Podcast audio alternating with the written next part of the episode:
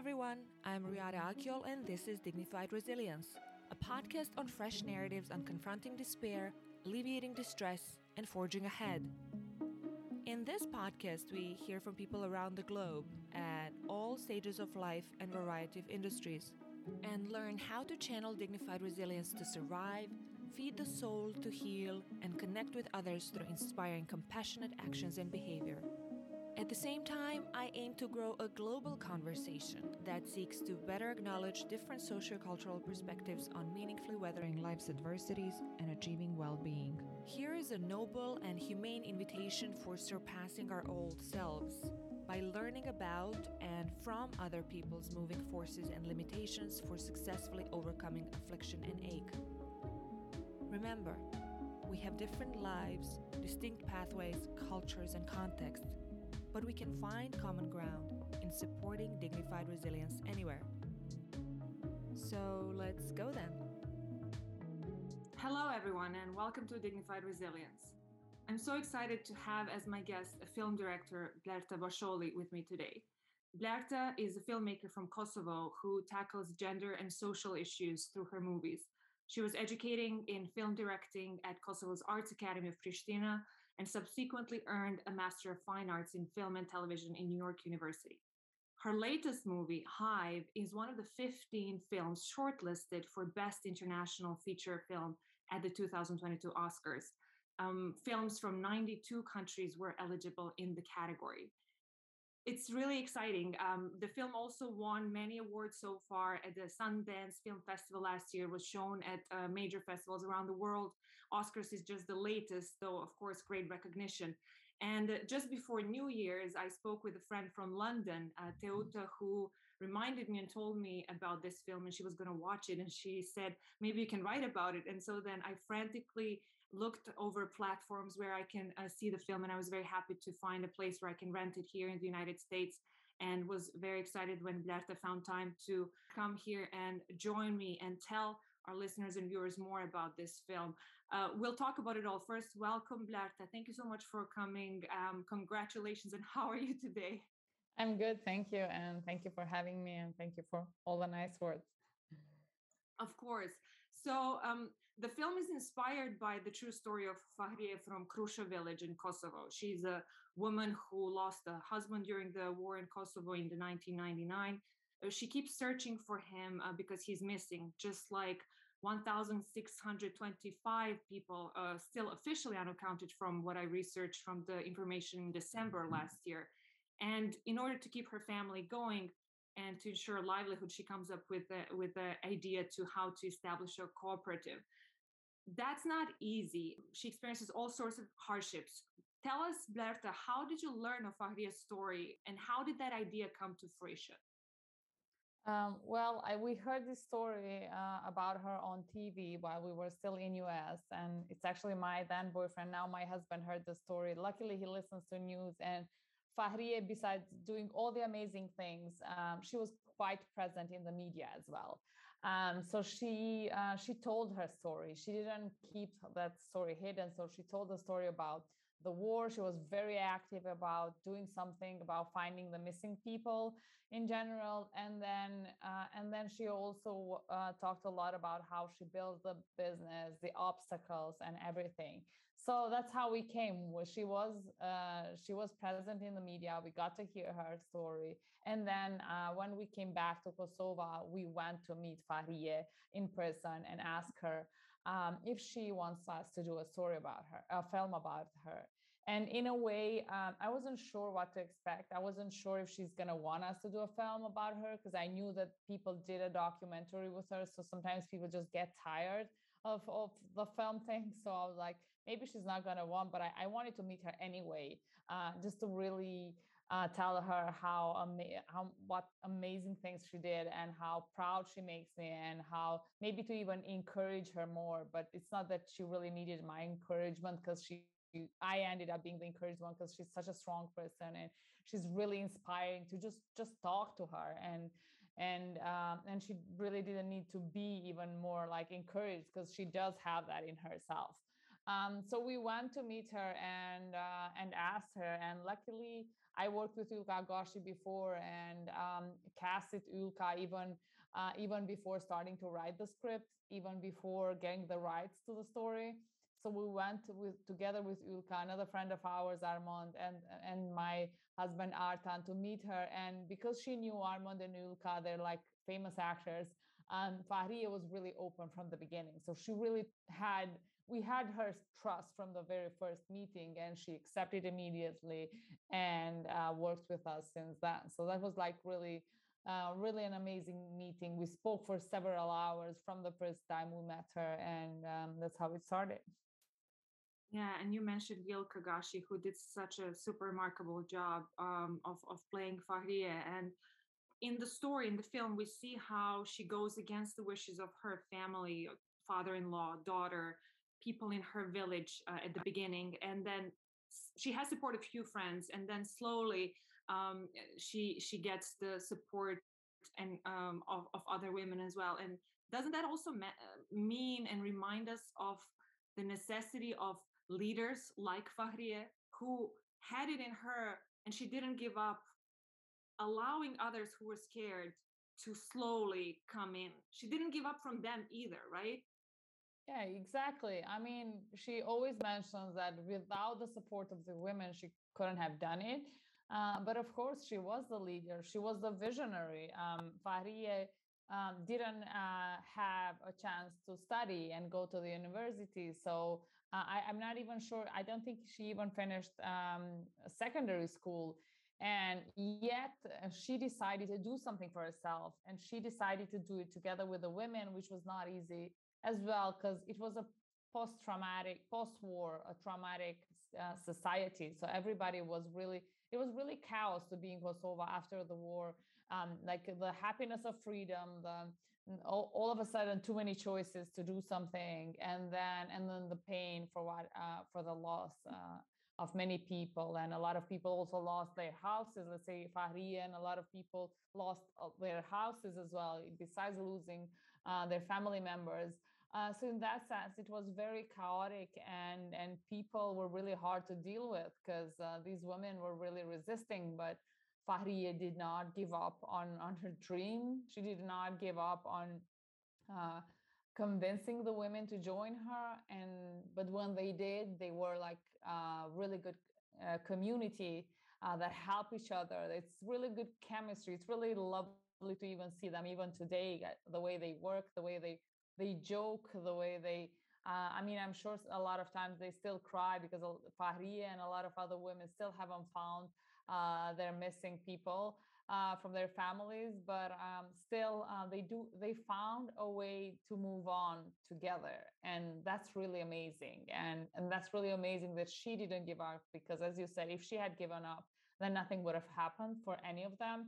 Uh, but she just found the strength to always be able to stand up and continue no matter what no matter how many obstacle, obstacles she had on the way because um, I, I always um, use this uh, this expression of like I think like um, uh, giving up was knocking on her door every day every minute. And she had all the obstacles and the pain for having lost her husband and not having him there because everything would have been easier in in a patriarchal society. Everything would have been easier if he had been there uh, so for her it was the pain of not having him there but also the pain of missing the one that you love and dealing with with everything else. And and she did it. She found the strength and um, just stayed on her feet and and continued to to move on.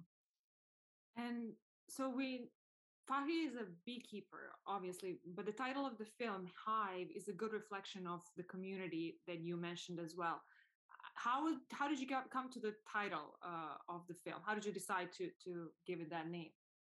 Uh, well, I, I, wanted a title that really reflects something of what she does, of the community, and connected with the bees and everything. And my friend, um, who's a screen script writer, Visar Krusha, he came up with a title. To be honest, uh, and in, in albanian even the way it sounds joy it has it, it, to me it sounds like the, the meaning of the actual hive you know like joy like zhua like something that you put uh, people together and Fahriye felt like the, the bee queen. I mean, she was able to convince the women, be patient with them. Uh, she was their um, leader. She was their psychologist because they would gather together and and cry. And as soon as the women would cry, she decided to play music for them and and didn't let them cry. She told them, "Let's go, let's start dancing." And and then she took them and went to have a coffee in the village coffee place, where uh, where usually only men have coffees, and and people would look at them, and she was like, "I don't care. I'm gonna have a coffee every day here." And she would gather the women and went and even just that act a simple act of having a coffee in in a in a coffee place at the village uh, it's an act of standing up for yourself and and doing something about it because they were in pain and she was saying like we were going crazy uh, so uh, she was like we needed to do something about for ourselves we needed to do it to stay sane because we had children to raise. So in that sense she was like we couldn't afford to go crazy. Like we could, we had to stay sane work and provide for our kids because then we would have lost them and then we would have it would have been too late.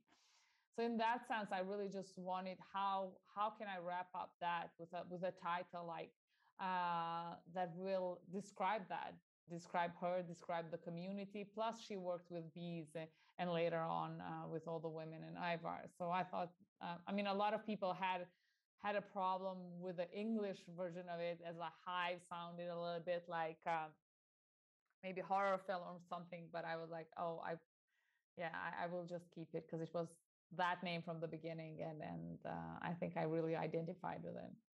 Yeah, I, think it's a really powerful and intriguing intriguing film because first when we see just the beginning of the trailer and we see Hive, we see her as a beekeeper, but there's so much more going on um, in the film afterwards. And um, she also kept on fulfilling her duties towards her father in law, Haji, who is a very complex character as well.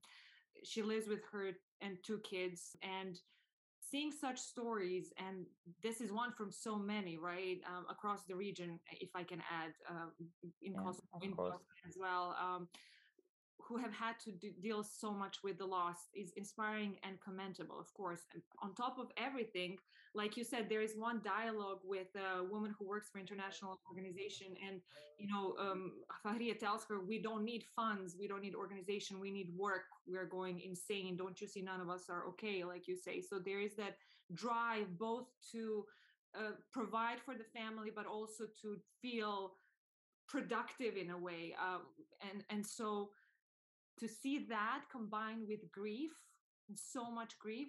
I was curious how did you because the grief is both obvious and subtle.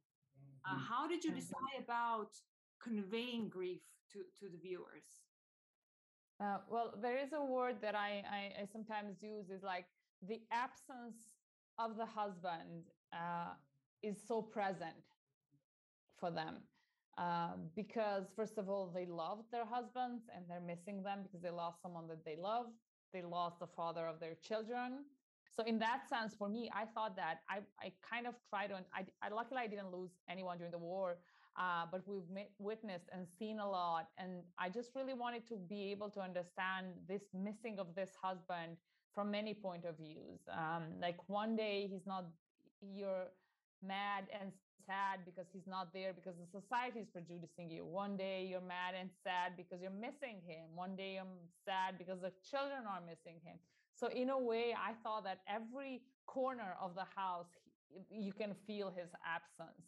And and how do you deal with that? And how do you how do you continue when you have that every day and and every moment in your life?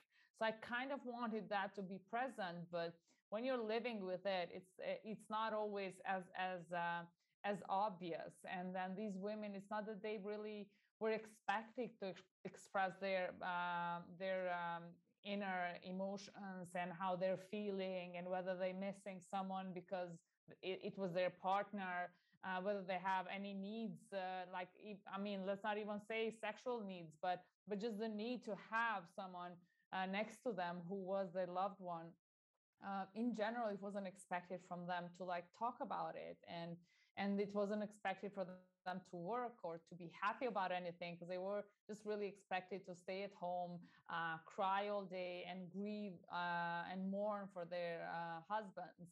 And in a way i was like how do you continue with all those um, expectations? And in a society and culture when a lot where a lot of things are kind of um, subtexted rather than said directly um, so I wanted to use that as a language of the film because it's a society that I'm I've grown up with and I know how I've been very close. I am very close to my father even today, and I've been always. And I think I got the love for filmmaking from him. Uh, but uh, when it came to talking about relationships and things like that, he would say things to me.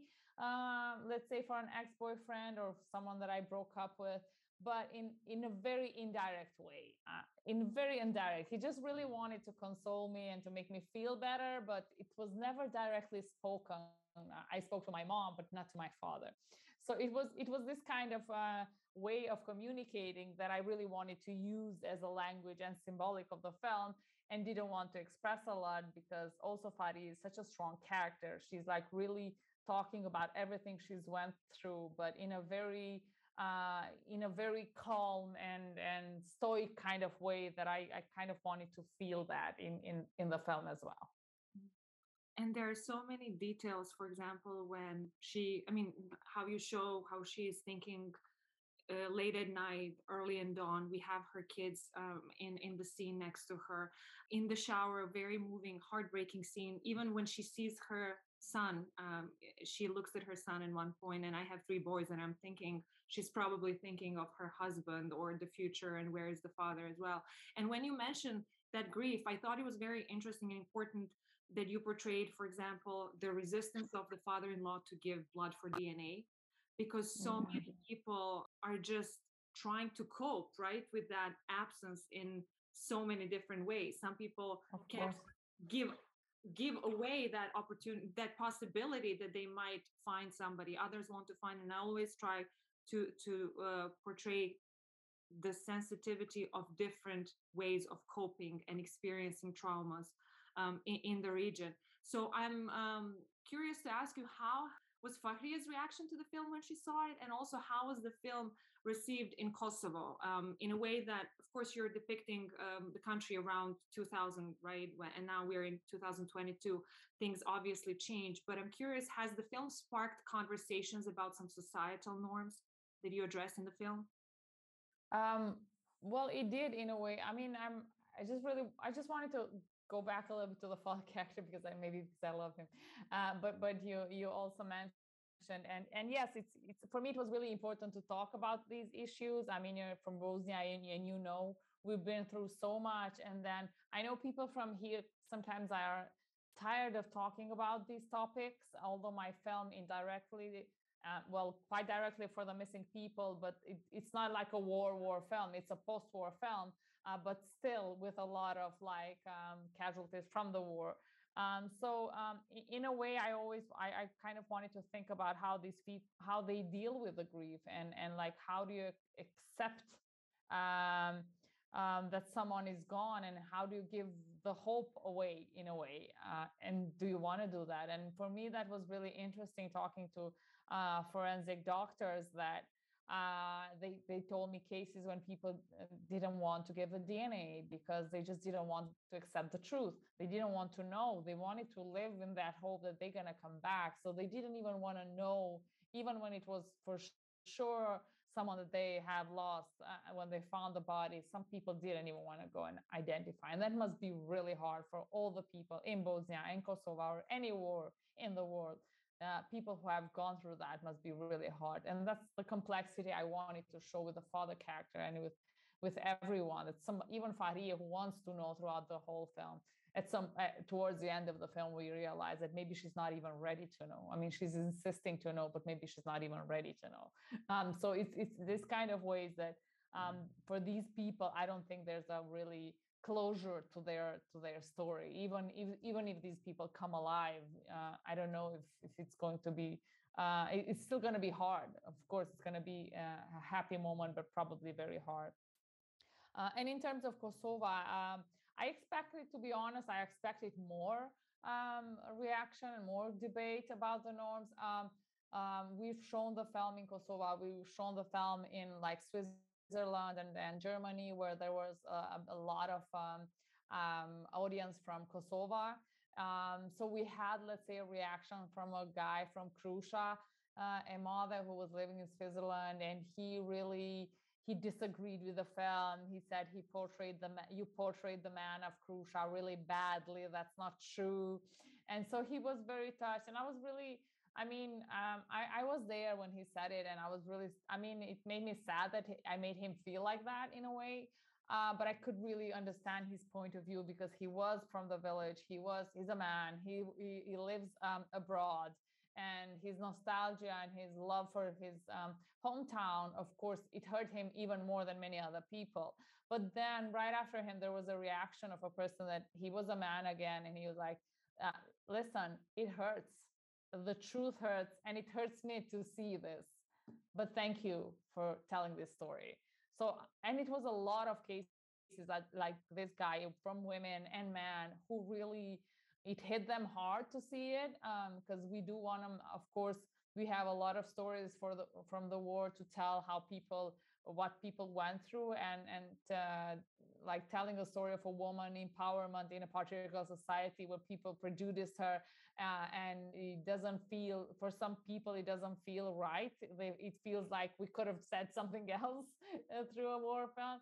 And i and i agree with that. I think we should make a lot of uh, more films um, about what we went through and, and we totally will um, but in that sense, um, there were some small debates, not a lot. Mostly people were really, really inspired by her story and really uh, supported the film and, and just really were happy that we chose to discuss this issue because we live in a patriarchal society and i think many societies do in one way or another and uh, even in us women are still dealing with equality or abuse in one way or another i don't think we we are we as as a world we're, we're not really equal in general. So it's, it's there's a lot more to be done in many ways in certain societies more than others. But um, i think it was that's also was the key that a lot of people related to it i think and Hive is the second film from Kosovo ever nam- nominated for Oscar, right? In 2016, there was uh, Shok, which was nominated in the short um,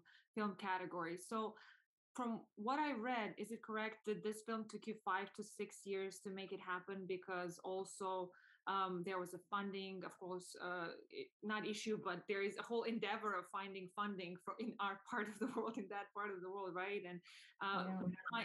so, so, so now that you also you also said we have so many stories to tell. My question is do you think that films like this, because there is a huge potential and there's actually a huge, amazing output in terms of films and artistic products coming from that region, will you?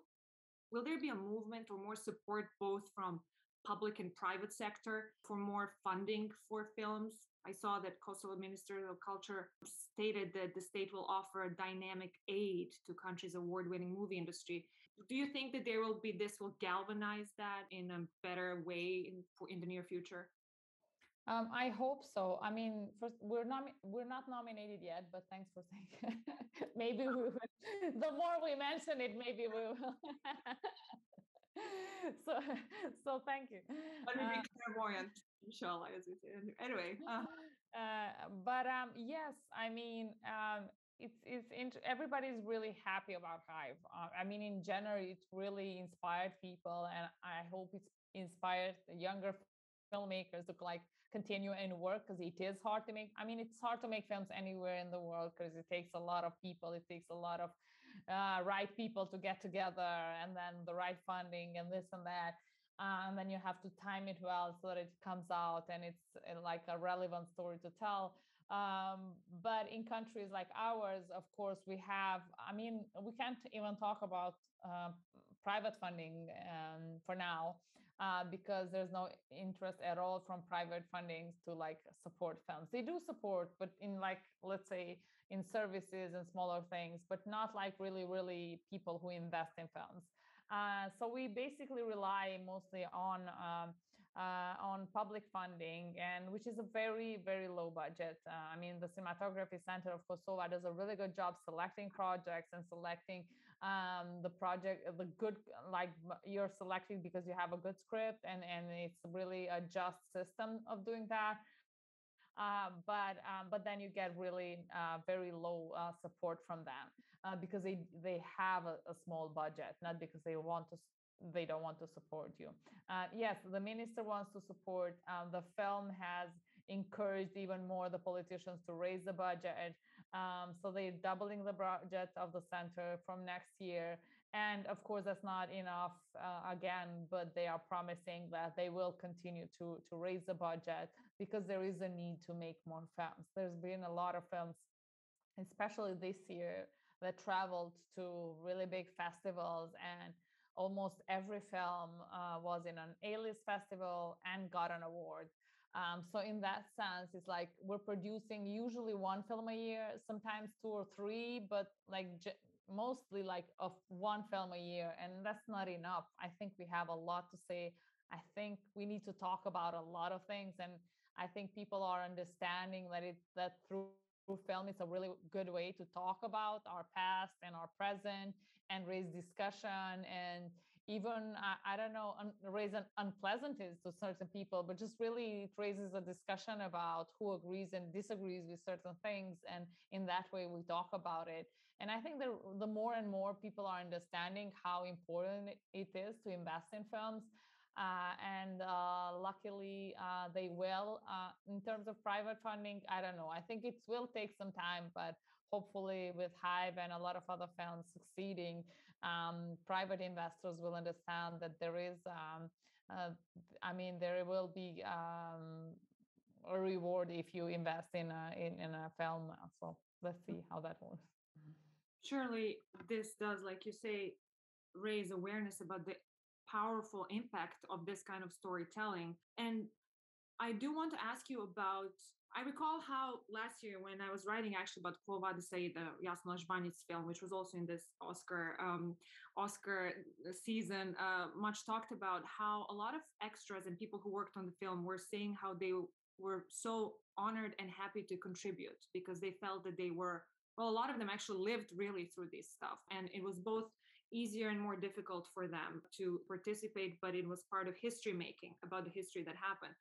I wanted to ask you about how did this did you have a similar feeling or conversations with uh, your team members people who worked on this film? And was it cathartic for them in a way? Uh, was it like a new way of being bonding between them over this story which is based on a real story of course? And so also how did this film change you um, I think uh, we did. Um, I mean, because of COVID, we didn't really get a chance to get together a lot to talk about films. It was usually through smaller meetings to get the, um, the actors' impressions on how are they feeling about the um, the whole process, especially after Sundance. But uh, I mean, we haven't gotten nominated yet, but everybody is really, really super proud and excited uh, what happened with Hive so far and how this story and how people are hearing about Kosovo and about our stories, and especially because it's the story of these women um, who uh, it's an inspiring story uh, at the end of the day, and and their story is being heard by the whole world. So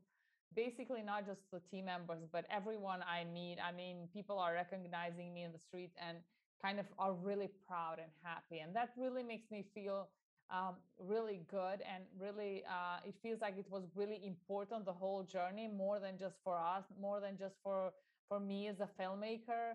Um, of course for me it changed a lot. It, it really opened a lot of doors but um, in general it's really such a good feeling for the whole crew whoever's been just smallest part of the crew even the forensic doctor who helped us he's so proud and happy and he texts me and he's like I just really feel like a really big part of this film. I'm so happy for you. And I'm like, you are a big part of this film because you helped us with very important information and detail and provided us with props for like forensic people. So, um, in, in that sense, really makes me happy and exciting and brought us together, even while we were shooting, because people were really, uh, a lot of people witnessed a lot, and a lot of crew members were in the witnessed the war and so when we were doing war scenes, you didn't even have to tell people that they should be quiet because there's an emotional scene because everybody was in the mood when they were see remains of bodies.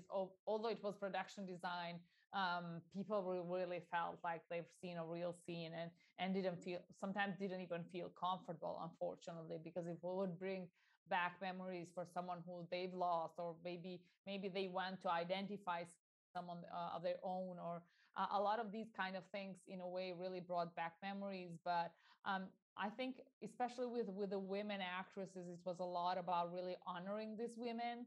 Uh, so when we were rehearsing we did all the rehearsals the way re- table reading and set on set rehearsals but it was a lot about talking on how can we really portray and how can we really support each other on set the way they supported each other in real life and so that the audience feels that that we're not just acting that we are friends and working together but we need to feel that beautiful energy that these women have in real life. And we're not going to feel it if you guys don't really like each other and love each other and support each other in performing. And they really were uh, very willing to do it and it was such a joy to work with all of them and with the whole crew uh, in a way because everybody just really it was I, can say it was a smooth shooting, although shooting a film is always hard and it, sometimes it was hot, sometimes it was nice, sometimes we had to throw you kind of water. So it wasn't it wasn't easy film, but uh, just in terms of like working with everybody, everybody was really uh, loving the story, wanting to honor their story, wanting to be part of a good part of it, and really did their best. Uh, uh everyone in their um, in their own uh, department. And I know that you have a lot of interviews today and in general in this time, so I'm not going to take too much of your time. I want to ask you uh, two more questions. I read recently that in the US, Zeitgeist Film is distributing film in association with Kino Lorber and it's now playing in the select US theaters. Will continue to expand nationwide. Um, regardless of what happens uh, with the Oscars, it has made a su- tremendous success. Uh, what are the plans for the film uh, in the near future? Uh, well, the film is uh, going to continue to show in a lot of cinemas, uh, not only in US but um, in Germany and uh, in UK. Um, for I mean, right now we're working on the campaign, so that was the biggest thing we were doing about it. But um, and the film is still playing in Kosovo. But uh, starting from February, the film is being released in online in US, so it's going to be available in a lot of uh, streaming platforms uh, for people to rent it as VOD, as SVOD, and many other uh, options. Soon, uh, Zeitgeist is going to announce it, and Kilo, Zeitgeist and Kino are going to announce it, and we're also um, working on the press releases for for that part as well. That's amazing. Well, we already announced it. announced it. Yeah. but uh, we'll see if we could put this on. It's so excited, so happy to to hear that. Well, you know, Blerta, this podcast is called Dignified Resilience, and that is what uh, Fahrije represents so amazingly. I was so happy to see her photo at the end of the film, so that I could now connect. Uh, you know the, the real woman with the with the story um, and by showing it so many could both look up to her as a role model learn um, with humility, as I always say. And uh, it reminded me of a lot of women who I know from my life. I spent early part of my life in Pristina. I have some uh, beautiful memories when you were showing how they were doing Ayvar. Um, it, it just brought tears to my eyes. I used to do that with my grandma and, and so many other things. So um, I haven't been there in a while. Looking forward to, um, inshallah, when COVID allows us. Thank you so much for putting this screen putting this story on a screen. I wish you so much success. And um, is there anything else that you would like to share with the listeners and viewers? See, my voice is starting to tremble when I think about that part of my life as well. Um, yeah, no, I, I no. just just one more thing. When you were starting to say how your then boyfriend saw it on the uh, news, uh, it reminded me also about the importance of good journalism. Uh, because some journalists made that story and put it on on TV, and then your, you know, um, boyfriend, husband uh, saw it, and that so it's a chain of good people doing good work, putting it out there, and um, I hope that this um, episode also contributes a little bit to bringing more visibility to your work and this amazing story. Is there anything else you want to say to to us before we wrap it up? Yeah, no, thank you. First of all, thank you for having me. It's really uh, interesting that we're both from Pristina and uh, that we got to do this talk um, as I said, for me, it's really important that this that people hear about this story. Fahrije is an inspiring story to me. She's still an inspiration every time I meet her. So I hope people will get to see the film, hear about her story, and be inspired by her. Because if she could do it, we all can do it. So I think we should just really always remind ourselves of people like Fahrije, who, besides everything, she continued and she decided to move on. So I think we should all try to find that strength, even with sometimes we don't have it, but you know, we should try to find it and be able to move on. So thank you for having me in your podcast. Of course. And to all our um, people in the audience, uh, please feel free to share this. Uh, now you know that you're going to be able to see the film very soon if you're in the United States. And um, stay tuned for more conversations with people from all over the globe. Hold tight to those you love and see you soon.